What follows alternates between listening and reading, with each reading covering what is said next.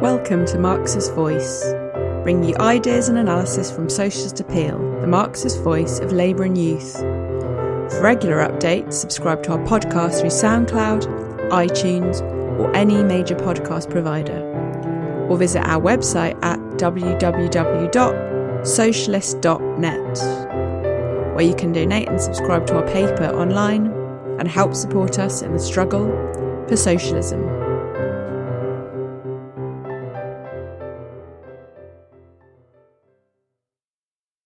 So, as Marx said famously a long time ago, revolutions are the locomotive of history. And what he meant by this is that it's actually revolutions, social revolutions, that drive history forward. When the structures of a society, when the when the ruling class of a particular era and all the structures that come with it, when they become a barrier to further human development, um, to improving living standards. Um, and fundamentally, when they become a barrier to a further development of the productive forces, it's only a matter of time before they're burst asunder or smashed through by a social revolution that lays the basis for a new type of society and a further development of the productive forces. Now, the English Civil War was, in fact, a revolution, just like that. Um, the the ruling class of, of that time and all the structures that came with it, such as the the absolute monarch, and the that was one pillar of the regime, and then you had the Anglican Church, which was another pillar of the regime, and the bishop class that came with it, and their parasitical existence, and the huge uh, church lands, the huge lands of the old feudal landlords, the heavy taxation on uh, the peasant masses and the working masses and stuff uh, all of this was becoming a huge barrier to further progress. And in fact, uh, humanity was kind of sliding backwards uh, for a period. And the English Revolution smashed through all of these structures uh, and completely changed uh, the foundations, basically, and laid the basis for the development of capitalism. And this was a hugely progressive thing um, in the sense that it allowed an enormous uh, development of the productive forces, unprecedented in history. And capitalism, for a time, therefore, was uh, in some ways, not in a moral way, but in a in a scientific way, extremely progressive. We would say now capitalism is a barrier on human progress. It's, it's turned into its opposite, and the main barriers to further development of human progress and, and of the productive forces are private property and the nation state. And they are uh, the nation state and private property uh, are products of, of capitalist society. Uh, as people who want to change society for the better, it's obviously important to us that we study how change has taken place historically. And the English Revolution is one of those moments, and it's got important, lessons for us. But these lessons are deliberately withheld from us, sometimes deliberately, sometimes subconsciously, I think, but uh, overall, they're deliberately withheld from us um, by our own ruling class by falsifying history through historical distortions. And the main uh, distortion is this theory of gradualism. Basically, that's that's the point of the matter. Um, they try and uh, they try and argue that change takes place gradually, and this is a, a general philosophy of change uh, that the ruling class force down our throats. And they do this in a couple of ways. One is that all the popular histories of the English Civil War and uh, the bourgeois histories of it, they they had to, they take this impartial stance, if not outright support for King Charles. Um, and they do this because they are they, they try and paint the picture that the English Civil War was basically just a moment of madness in the history of, of England, which is otherwise defined by conservatism, moderation, and reform. They argue that basically uh, you had Parliament on the one hand, King on the other. They both got a bit power hungry. They came into conflict. They ended up uh, losing their heads, having a civil war. Um, Parliament won, and then the King actually lost his head. Uh, Parliament cut off the King's head, and then you had um, a dictatorship under Cromwell for a while. And then when he died, they say everyone kind of saw reason. Uh, they brought back the monarchy, and then capitalism developed gradually out of feudalism uh, and that nothing had really fundamentally changed. This completely misses the point of what happened in that period of history. Um, although they did bring back the monarchy uh, afterwards, after Cromwell died, uh, everything had changed basically. Everything had fundamentally changed that could not be undone. There was a new ruling class, and that was the bourgeoisie. That's the most important point. Um, and so they, they, they put this argument forward to argue that gradualism is the best way. You know, revolution should be avoided at all costs. They're just nasty accidents.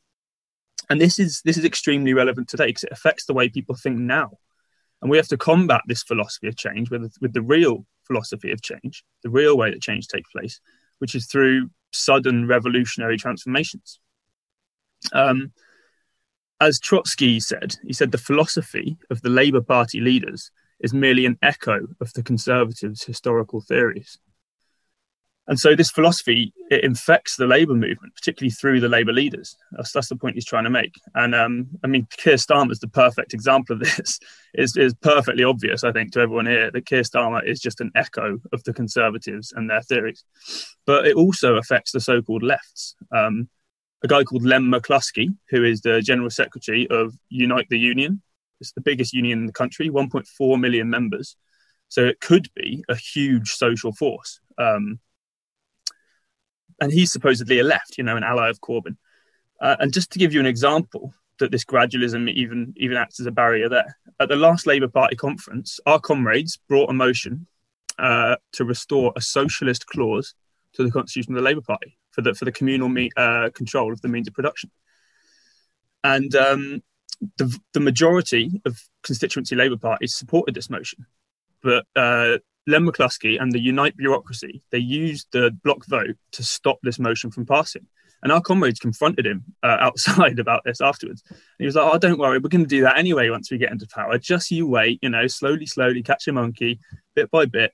And, and now look at the situation in the Labour Party. We've got a right winger, Keir Starmer, in the leadership, and I think it's safe to say it would be quite helpful for the left if they had a socialist clause in the constitution to use as a lever. So you can see this gradualist approach is um, it's a huge barrier, basically. Um, and the other thing that the popular histories do to distort history, not just of this, they distort history in general, but with the English Civil War, they deny that it was even really a revolution. Uh, they, that's why they call it the English Civil War. And I mean, Trotsky defined a revolution as being those moments in history where the masses sweep away all the barriers um, that keep them out of the political arena and they take their own uh, historical destiny into their own hands. And that describes with astonishing accuracy uh, the events um, between 1940 and 1949 in the English Revolution. So, the question we have to ask ourselves is why? Why did the masses enter the stage of history? And, and why was there such a revolutionary change in their consciousness in such a short time?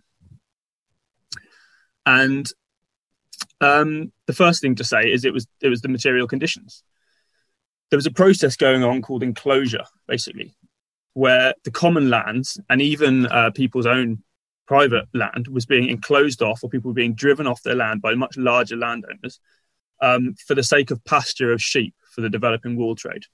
There are other reasons that I can't put out of time to go into. But basically, people's way of life was being stripped away from them through violent means. Um, and there were a lot of rebellious uprisings against this in the early 1600s in the countryside the term leveler and the term digger, who were two of the key movements of the masses in this revolution, they actually come uh, from this, these uh, rebellious uprisings where people were leveling the fences and digging to fill in the ditches that were enclosing off all this common land. So you can see the, the where the terms come from that later became proper movements. Uh, and also in the towns, there was a lot of cause for discontent. Um, apprentices, for example, were bound into seven year apprenticeships. And, and this came through the absolutist state as well, which helped to focus the anger. The, the absolutist state basically centralized the functions of the guilds uh, and was enforcing them on a, on a national level. It, uh, it capped wages with a maximum, um, it fixed prices, it forced apprentices into these seven year apprenticeships. It limited the amount of people who could be a master of their trade. So you ended up with all these people who were skilled laborers, but they had to be journeymen. That means a day laborer who'd sell their wages, uh, their, their labor for, for, for a wage for a day. That's the closest thing at the time you'd really get to the working class as we know it. The proletariat, as we know it, didn't really exist. That's probably the closest thing, along with the rural labourers who sold their uh, labour for uh, small wages as well. Uh, so there were all kinds of reasons in town and country for a huge anger, and amongst the women as well. Uh, uh, the, the, livelihoods of their family were being absolutely destroyed, and the women played a, a big role, particularly in Scotland in some of the uh, riots that went on there, and also later on in this process with petitions to Parliament for the freedom of their um, husbands and their families and stuff. And then all of this is underpinned by a struggle for religious freedom, basically the Anglican Church carried out the most brutal religious repression with, with, cutting people's ears off and branding people for heresy and stuff like that. Um, and we also have to understand that everything at this time was seen through a religious lens. Any political movement, any ideological movement, would always take the form of a religious movement because every that was the only way people understood uh, the world around them. Um, and this took the form of different religious sects. You had the Anglican Church, which was the pillar of, of the regime, and then in Parliament, who were forming serious opposition to uh, the king, the parliamentarians were were mostly Presbyterians, and they were quite moderate. Um, the parliamentarians were basically the big bourgeoisie, the big landowners, uh, the new the new money in the world, basically the big merchants, people engaged in this new wool trade and stuff. And um, the, the, Presbyterians, therefore, were almost like the religious form of, of, a party of the big bourgeoisie. And then you had the independents, which made up the main bulk of the revolutionary masses. Um, Puritans being being one of the main sects. Oliver Cromwell, he was a Puritan, but so were some of the much more radical poorer masses as well. And what I want to focus on is is the poor masses, the completely um, disenfranchised masses, basically. Um, and this all really starts uh, with the New Model Army being established in 1945. And the Leveller movement, which eventually took hold of the New Model Army, uh, the Leveller movement can be summarized, I think, as basically the crystallization of the revolutionary masses into an independent political force, um, but into a political party, really, a revolutionary political party. And that them as an independent force really begins with the establishment of the New Model Army in 1645.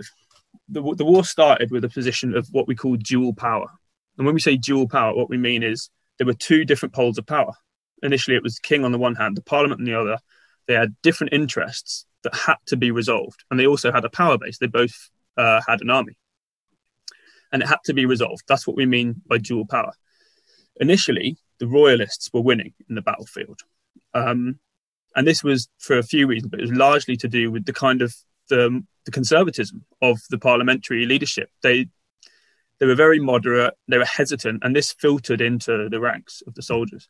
So they created the new model army, basically, Parliament did, as a sharper tool um, in order to improve their their uh, situation on the battlefield. And it had huge significance, basically. This turned the tide. it, firstly, it had huge military significance. The soldiers uh, were better trained, more disciplined, and they were politically and revolutionary committed. This was the basis with which Oliver Cromwell recruited his troops. Uh, I should add here, yeah, Oliver Cromwell and Thomas Fairfax were the two main uh, commanders of the New Model Army. Um, and they recruited the most religious, uh, disciplined masses. And this military significance, this was intentional. That was the point of it. But there was also a political significance, which was not intended by Parliament. Uh, and this was that basically once the masses were organized into this army, it was the first standing army that England had ever really had. Before that, uh, if, if soldiers were needed, um, they'd hire mercenary armies or a lord would get their sworn knights um, to organize and rally the peasants and they'd put weapons in the hands of the peasants and that would be their sort of uh, temporary army. This was the first standing army and it created a different social existence for all the all the people who came into it than they'd ever really known before. A h- much higher level of organisation was possible than was possible in their normal everyday lives and their social relations there, which should be obvious for like small independent peasants and even in the towns where people were more closely knit, their actual existence uh, was still based on individual property quite a lot or small groups of apprentices or whatever. this is actually a reason why we say the working class is naturally a revolutionary class. You've got this mass body of people, often under one roof, uh, with the same economic interest, all paid a wage. This it wasn't exactly the same, but this is the sort of thing that happened with the establishment of the new model army. You had people organized into regiments under one national body, uh, all paid a wage, and it, this was not intended. People didn't foresee the political implications that would come from this. Uh, but one example of how this affect this social existence affected their organization was that by 1647, jumping ahead a couple of years, every single regiment in the new model army was electing uh, two agitators, which were like their political representatives to pursue their interests within the army. Uh, and, and the army was full of uh, political debate. Um, and in this new social existence, the soldiers were drawing new political conclusions such as this idea of the fact that they should have political representation is completely unknown to them. Alan Woods, who's got this great uh, podcast series on the English Civil War, he says the new model army was like the Red Army in the Soviet Union. It's like the Red Army, the Soviets, and the Bolshevik Party all rolled into one. And I think this is quite an accurate description, actually. There's a bourgeois historian called Macaulay who's better than most in the level of detail he, he gives to this. And this quote, I think, summarizes excellently what Alan means by that. he says, in general, soldiers who form themselves into political clubs, elect delegates, and pass resolutions on high questions of state will soon break loose from all control. But such was the intelligence, the gravity, and the self command of the warriors who Cromwell had trained that in their camp, a political organization and a religious organization could exist without destroying military organization. The same men who off duty were noted as preachers when on duty, they were distinguished by steadiness, by the spirit of order, and by prompt obedience on the battlefield. The most rigid discipline was found in company with the fiercest enthusiasm. His troops moved to victory with the precision of machines while burning with the wildest fanaticism of crusaders. So I think that explains extremely well um, the process that was going on within the new model army and basically the tide was turned. Within a year, the king uh, was defeated in the battlefield. They moved to, through a series of decisive victories. Um, and in, I think it was uh, June 1646 or something, the last royalist stronghold was Oxford. Uh, and as the army was moving on Oxford, the king fled in disguise from the city and was eventually captured by the Scots, who handed him over uh, to Parliament. And this opens up the second phase of the English Revolution and a second dual power. Because with the king defeated in the field, that first dual power was resolved, but a new dual power opened up uh, between Parliament on the one hand and the army on the other, which was now developing its own interests through that process that Macaulay described of this political debate and political representation going on within its ranks. And of course, they had different interests to Parliament. Parliament was made up of the biggest bourgeoisie. And what they wanted was they wanted to get rid of the bishops, um, but still have a kind of top down structure in the church. The Puritans wanted the bottom up structure in the church, which was a reflection of their class interests.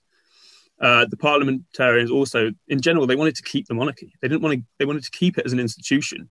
They just wanted to put King Charles in his place, basically. They wanted to stop the excessive taxation.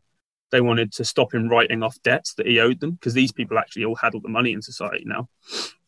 Uh, and they wanted to get rid of these tariffs and royal monopolies that were basically artificially uh, stopping trade from flourishing in the way that uh, people thought it could. Uh, so that was basically the limit of their interests. The army, on the other hand, was composed of men with absolutely no rights.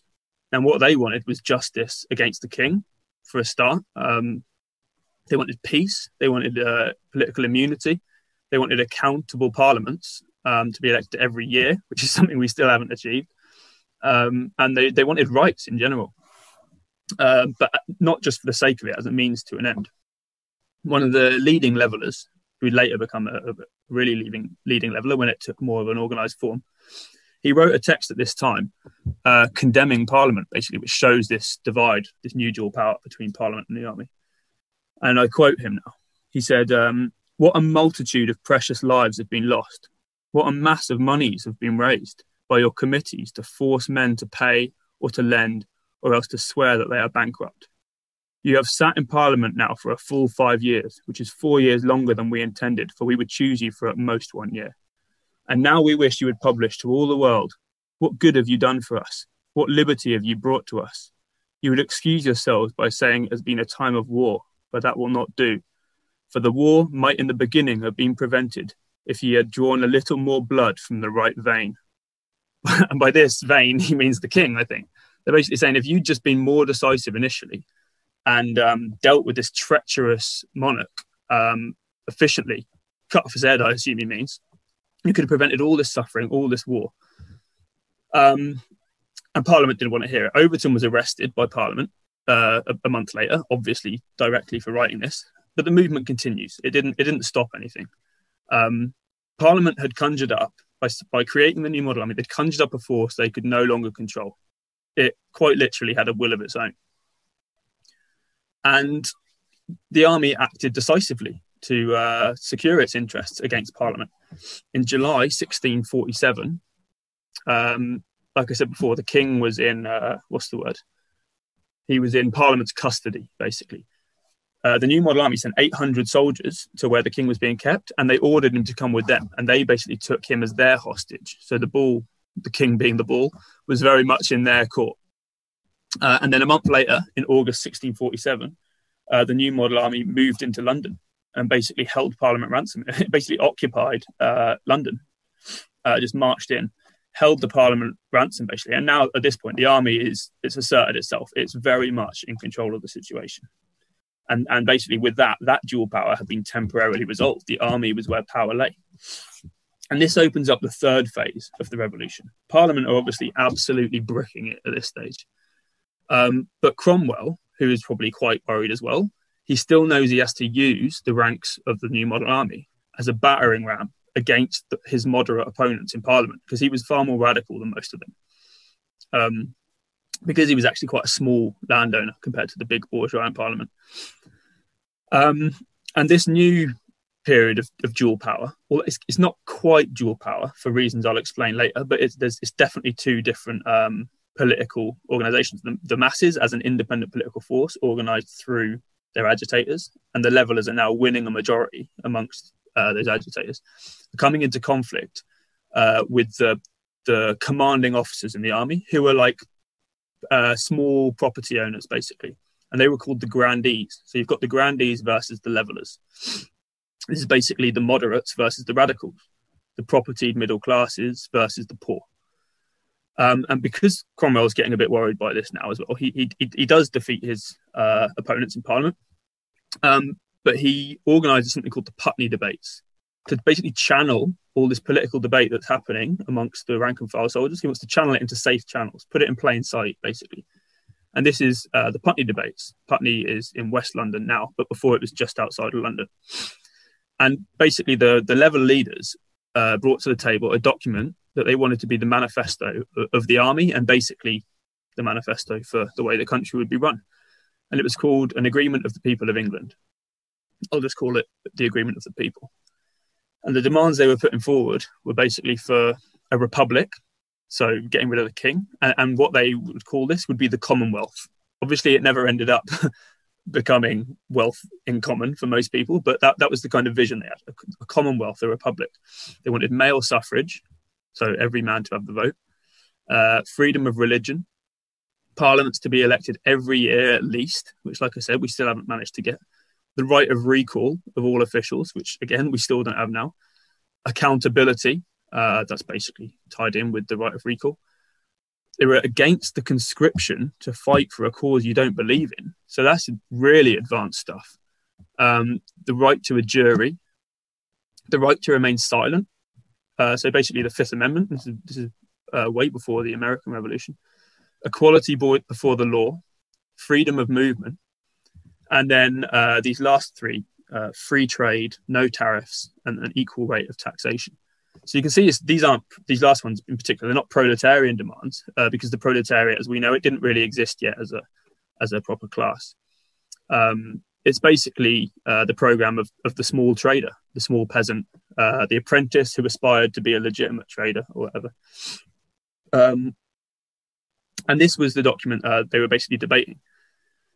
And it, and it ended with the line, and if any person shall by force of arms disturb elections of representatives, he shall incur the penalty of a riot. So it's quite clearly revolutionary stuff here and really advanced demands for the time. And in the debates, the grandees are obviously arguing against this document. And the main uh, ways they're arguing against it is firstly with the argument of legalism, basically, um, saying, you know, we have certain they call them engagements. We have certain legal obligations and duties and stuff like that. If we implement, implemented this document, these policies, they'd be unconstitutional. They'd go against our obligations and our engagements and our duties. And one of the main spokesmen of the Levellers, a guy called John Wildman, he dismissed this argument um, as follows. He says, Our very laws were made by our conquerors. We are now engaged for our freedom that should be the role of parliaments, not to constitute what is already established, but to act accordingly to justice. Every person in England hath as clear a right to elect his representatives as does the greatest person in England. And he's backed up by a guy called Thomas Rainsborough, who I would say is is the the best leveller leader, Thomas Rainsborough. He backs him up by saying, even if there are laws which the people have always been under, if the people find that they are not suitable as they are, I know no reason that should deter me for endeavouring by all means to gain anything that might be of more advantage to them than the government under which they live. So that makes it pretty clear. Uh, pretty clear. It's, it's, not about the law. It's about me doing what I can to improve uh, the lived experience of the ordinary people of England. And then the second argument that the grandees are using to argue uh, against the masses um, against this document uh, is that they're saying that they can't give men of no property the vote because that would lead to anarchy and that that would lead to the abolition of private property. And I mean, he's onto something there. It's, it's not exactly true that that automatically happens if you give the propertyless a vote, but he is right in the fact that the propertyless will naturally draw conclusions to abolish private property. Uh, he, he definitely was onto something there. Um, and anyway, uh, he basically puts forward the point that yes, all men have natural rights that God intended them to have, uh, but not everyone is entitled to democratic rights. He argues that the right to representation and, and the right to power over the wealth and the lands of the kingdom um, is only the right of those who have a stake in it. They call this a fixed permanent interest, i.e., those that own property. That's their fixed permanent interest. Otherwise, he says any foreigner or any person with no permanent interest in the kingdom um, would have representation and power to destroy that wealth and, take those lands or whatever. And Thomas Rainsborough dismisses this argument brilliantly. He basically says that you know a lot of people in the army have been pursuing God's will in this war. They they considered it to be God's will, um, and they've lost their estates, they've lost their wealth, all for the cause and they're now deemed because they've lost all their wealth for it they're now deemed to have no permanent interest in the maintenance of the kingdom. Um, so he's basically saying uh, if you follow this line of logic what it does is it incentivizes men to prioritize maintaining their property over prioritizing maintaining god's will. And i quote him he says i say what shall become of those many men that have laid out themselves for parliament of england in this present war they have ruined themselves by fighting, by hazarding all that they had. They are Englishmen, and they have now nothing to say for themselves. So the general ultimatum being put forward by Rainsborough is that it's ordinary people who've actually won this war, and it should be them who benefit from the results of it. Um, and he's basically saying also that the, the means justify the ends. Uh, sorry, the ends justify the means. Uh, if the ends are worthy, um, the means can be justified.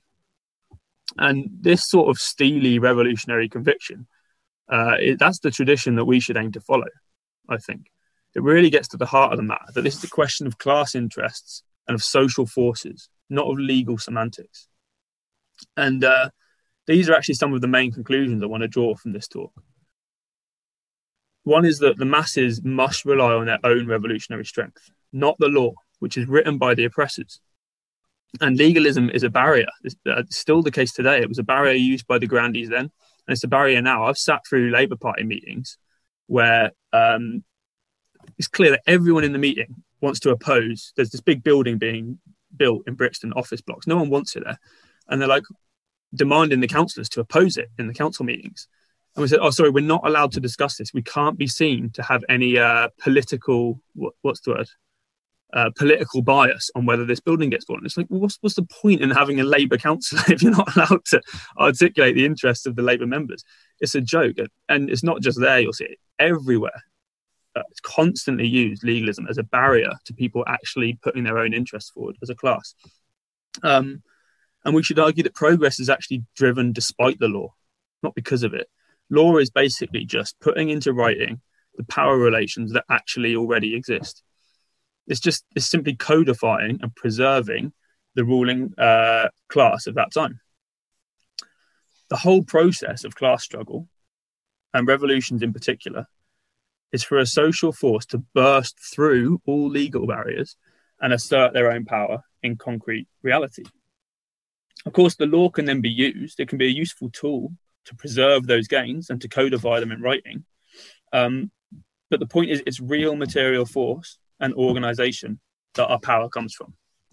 You've um, had about 30 minutes, Joe. Cool. Um, yeah, the point I'm trying to make is that our power come uh, and our rights they come from the sword, not from the pen. That's something we should uh, always remember. And the second conclusion that we can draw at this stage is about the way that uh, the process of a revolution develops consciousness in the masses develops extremely rapidly.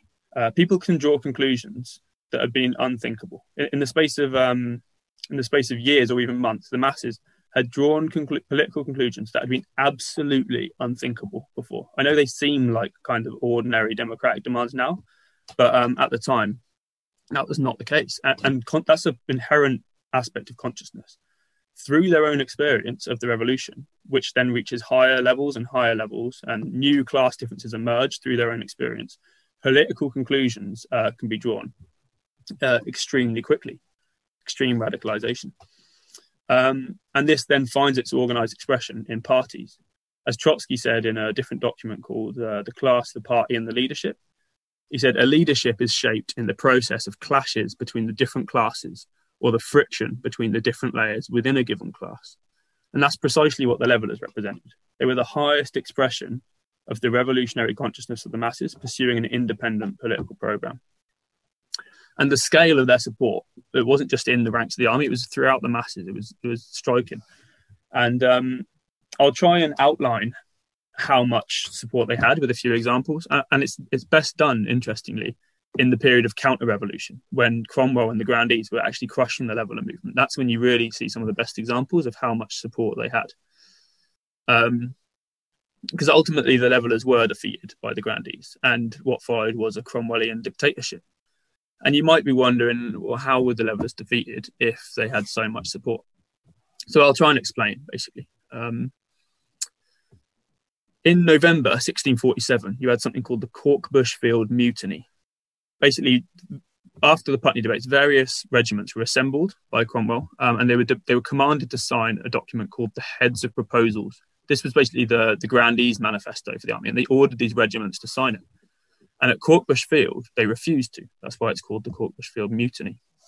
Thomas Rainsborough was actually present there, um, and the soldiers, every single soldier, the whole regiment turned up carrying copies of their own manifesto, an agreement of the people. Uh, and the troops turned up wearing banners that um, said the words England's freedom, soldiers' rights. And one of Thomas Fairfax's, uh, one of the generals, his officials approached them to try and sort of discipline them. Uh, he was stoned by the soldiers. They all lobbed stones at him. I don't know if he survived or not. Um, but anyway, the soldiers were threatened with isolation and disbandment uh, without back pay, basically, which is quite a severe threat for them. They were dependent on their wages. And another important thing is actually a lot of their wages have been withheld so not only would they not receive their pay, which was enough of a threat as it is, but also if they were disbanded, they'd lose their form of organization that actually made them a political force. They'd have to go back to earning a living to survive, which would require them splitting back up into the countryside, into the towns uh, as apprentices or journeymen or whatever, and they'd lose their political organization, their political strength. Um, ultimately, they surrendered in the face of this. uh, and the leaders were arrested and three were sentenced to death. Um, a bit later on, some of the leading levellers petitioned Parliament for legal juries. And one third of all Londoners signed this petition, which shows you the level of support that these leading levelers had. And if a third of London Londoners signed it, you can imagine there's a whole nother portion that um, supported it but never got their quill to parchment, if you like. They never put their name to paper. Um, in October 1648, Thomas Rainsborough was actually killed in a controversial attempted kidnapping. Now, it's still not certain whether this was a royalist plot, which it was made out to look like, or whether it was a Cromwellian conspiracy to kill one of the leading levelers and get him out of the way. Either is perfectly believable as far as I can see.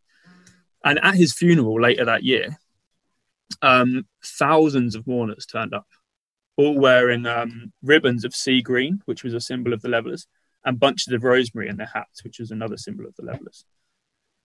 Um, so all the while, this repression of the leveler movement's happening. There's huge support coming out, but we have to understand that it, it wasn't exactly dual power in the sense that the levelers weren't uh, in open conflict with the grandees. There was it was more of a political discussion. There was still huge respect that people had for Cromwell, um, and he was constantly reinforcing his legitimacy as a as a revolutionary leader. For example, by executing, uh, but he tried and executed Charles for treason against the people in January 1649, which would have given him huge revolutionary legitimacy, but also would have made him, again, if you consider the times, would have made him seem like this absolutely unbelievably powerful figure that he could he could put a king uh, to death, basically. Um, he purged Parliament of all the Presbyterian moderates who were absolutely hated, so that gave him uh, even more legitimacy. And also, he'd led uh, the soldiers in war brilliantly and bravely, um, so he's hugely respected. Um, and then in February 1649, and riding this wave of, of uh, revolutionary legitimacy, he carried out an act of parliament um, called the Council of State, which was basically a council that replaced the King's Council uh, with a new council of the bourgeoisie. And, and, Cromwell was its chairman. This is where he becomes the new head of state. Um, and this basically banned insurrections, this act of parliament. It banned insurrections or any sort of resistance. It banned democracy in the army. It enforced all authority to come from parliament. Uh, it was basically a direct attack on the rank and file of the new model army basically um, everything that they'd done and all the methods that they'd used to be successful in this revolution so far were now uh, uh, deemed to be illegal. And uh, the the last thing that Cromwell did to effectively defeat the Levelers is he he deployed loads of the most radical regiments over to Ireland to put down the Catholic uprisings that were happening there. And this was very effective for Cromwell. But some of the regiments actually did refuse there was something called the Bishopsgate Mutiny and the Banbury Mutiny, where they were ordered to go uh, and they refused. Uh, and given the level of hate for, for, Catholics at the time, that also shows how these religious uh, identity barriers can be broken down on the basis of class solidarity. I can't really go into that too much. Um, and ultimately, they were persuaded to surrender through the same threats, uh, and punishment was swiftly dealt, dealt out. So you can see that not only did they have extreme support, it was a contradictory process. So did Cromwell, uh, and he was successful in questioning them. The last point to make is also that this had never been done before. These were completely new ideas, and this vision that the Leveller movement had, uh, this this idea of democracy and rights, and this vision for the future, it wasn't actually something. It wasn't a reality that ever actually known. Um, so you know, it's, it's easier to fight a revolutionary struggle to the death for rights you've already secured that are being stripped away from you than things something you've never known anyway, basically. Um, and so this brings me to the last uh, main lesson. What what was the role of the bourgeoisie? Uh, what is the role of the bourgeoisie in general? The bourgeoisie became the ruling class through this process, but they were never a majority. They never have been a majority, and they're certainly not now. Um, and so, in order to become the ruling class, that, well, firstly, they had to carry out a violent revolution. That's something they try and sweep under the carpet. Um, but secondly, they had to use the masses.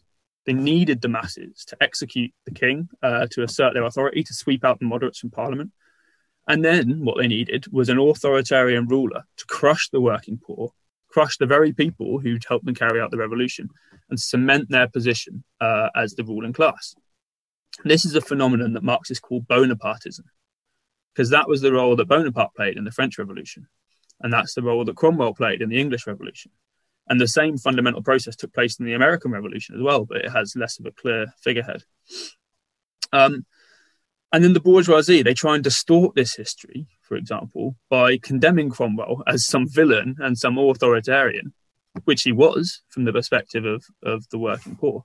But the fact of the matter is that the bourgeois need a Cromwell. They need a Bonaparte to carry out suppression, uh, even suppression of some of their own class temporarily, in order to cement their ultimate rule as the new ruling class.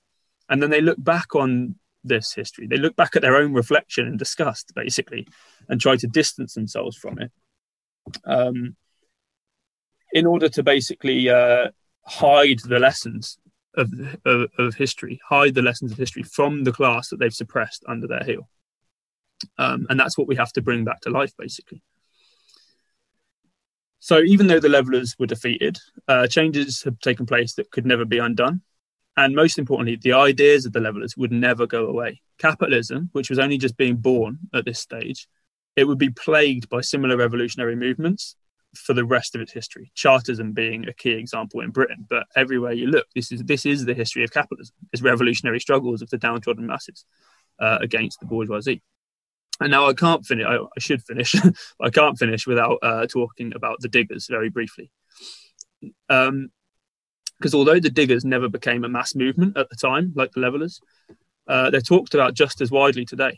And the reason for that. About 40 minutes, Joe. okay, I'll, I'll, be two more. Um, the reason that uh, they're talked about just as widely today is because they're even more relevant today than the levelers, and even more relevant today than they were then. And that's because they had ex- explicitly communist ideas.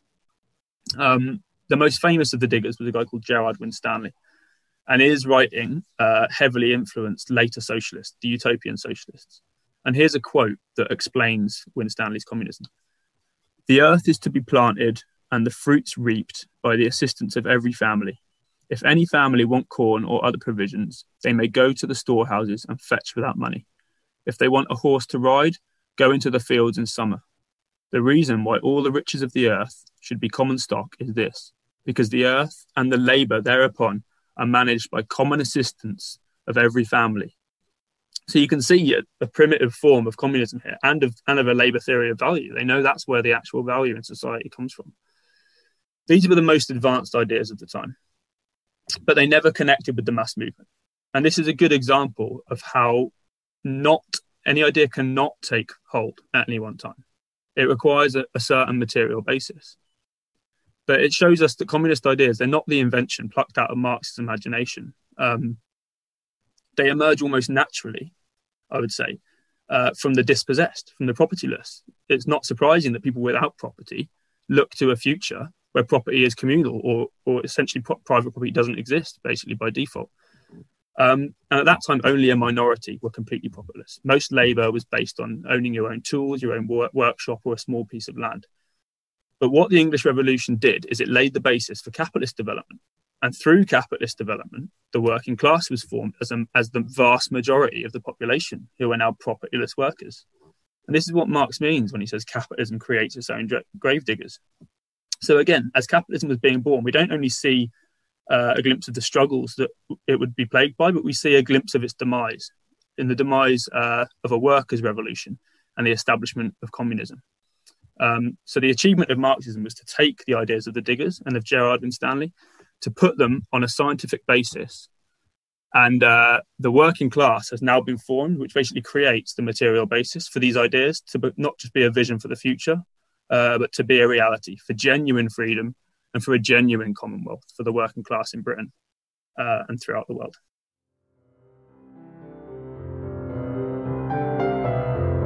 Thanks for listening. We hope you enjoyed this episode of Marxist Voice. You can subscribe to our podcast through SoundCloud, iTunes, or any major podcast provider, or visit our website at www.socialist.net. And if you're able to, please donate or subscribe online and help support us in the struggle for socialism.